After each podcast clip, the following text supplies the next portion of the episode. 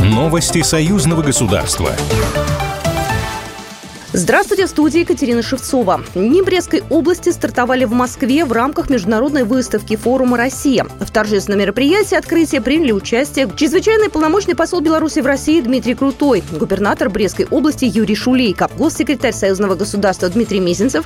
Визит россиянина любого поколения, представителя любого поколения должен начинаться с прихода в Брестскую крепость. Вот особая шкала ценностей дня нынешнего которая подвергается такому давлению и подвергается попыткам такого искривления, которым надо уметь противостоять.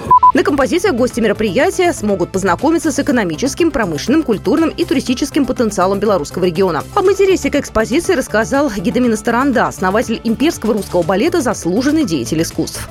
То, что Беларусь здесь представлена, это, это грандиозно. Это говорит о том, что связи не разорваны, они не разорвутся. И то, что этот павильон всегда присутствовал, это говорит о многом.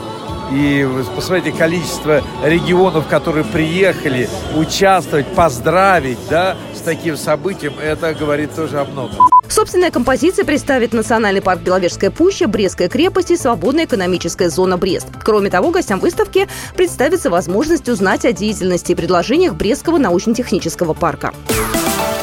Единый полис ОСАГО Беларуси России будет стоить дороже внутренних полисов, заявил замгендиректора Белорусского бюро по транспортному страхованию Виктор Лукашевич МПЦ «Спутник». Объяснил Лукашевич это увеличением рисков страховых случаев. Это однозначно вызовет определенное повышение стоимости страхового договора, но окончательные цифры мы пока не готовы называть. Изучается статистика, проводится анализ. Исходя из этого будут приняты и сформированы тарифы, подчеркнул он. При этом представитель Белорусского бюро по транспортному страхованию отметил, что союзная страховка и синяя карта будут пользоваться спросом.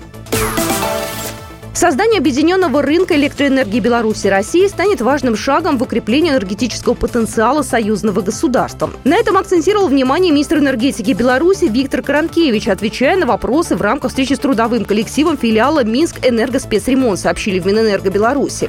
Правительствами двух стран, профильными министерствами и ведомствами проделана огромная работа по созданию необходимых условий для работы рынка. Подготовлены договор о его формировании, который прошел внутригосударственной процедуры на выходе правил функционирования рынка, рассказал министр. Объединенный рынок электроэнергии создает дополнительные возможности для укрепления взаимосвязи между энергосистемами двух стран, развития электросетевой инфраструктуры союзного государства.